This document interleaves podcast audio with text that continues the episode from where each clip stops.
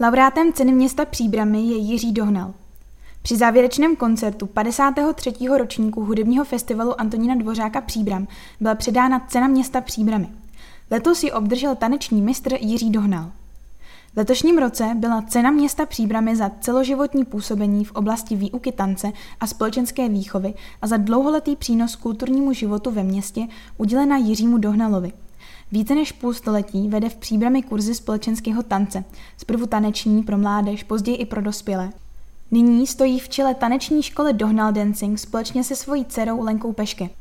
Cena města byla udělována po druhé a já měl opět tu čest předat. Oceněným byl tentokrát Jiří Dohnal, člověk, který několik generací občanů našeho města provedl tanečními kurzy a vštěpil jim základy společenského chování. Jeho celoživotní práce je hodna tohoto ocenění. Uvedl starosta Jan Konvalinka. Cena města Příbramy se uděluje na základě nominací příbramských občanů, skupin či organizací.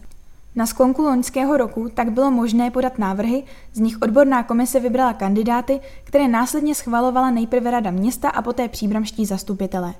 Cena města Příbramy bude udělována i v příštím roce. Nominace bude možné podávat opět na konci roku.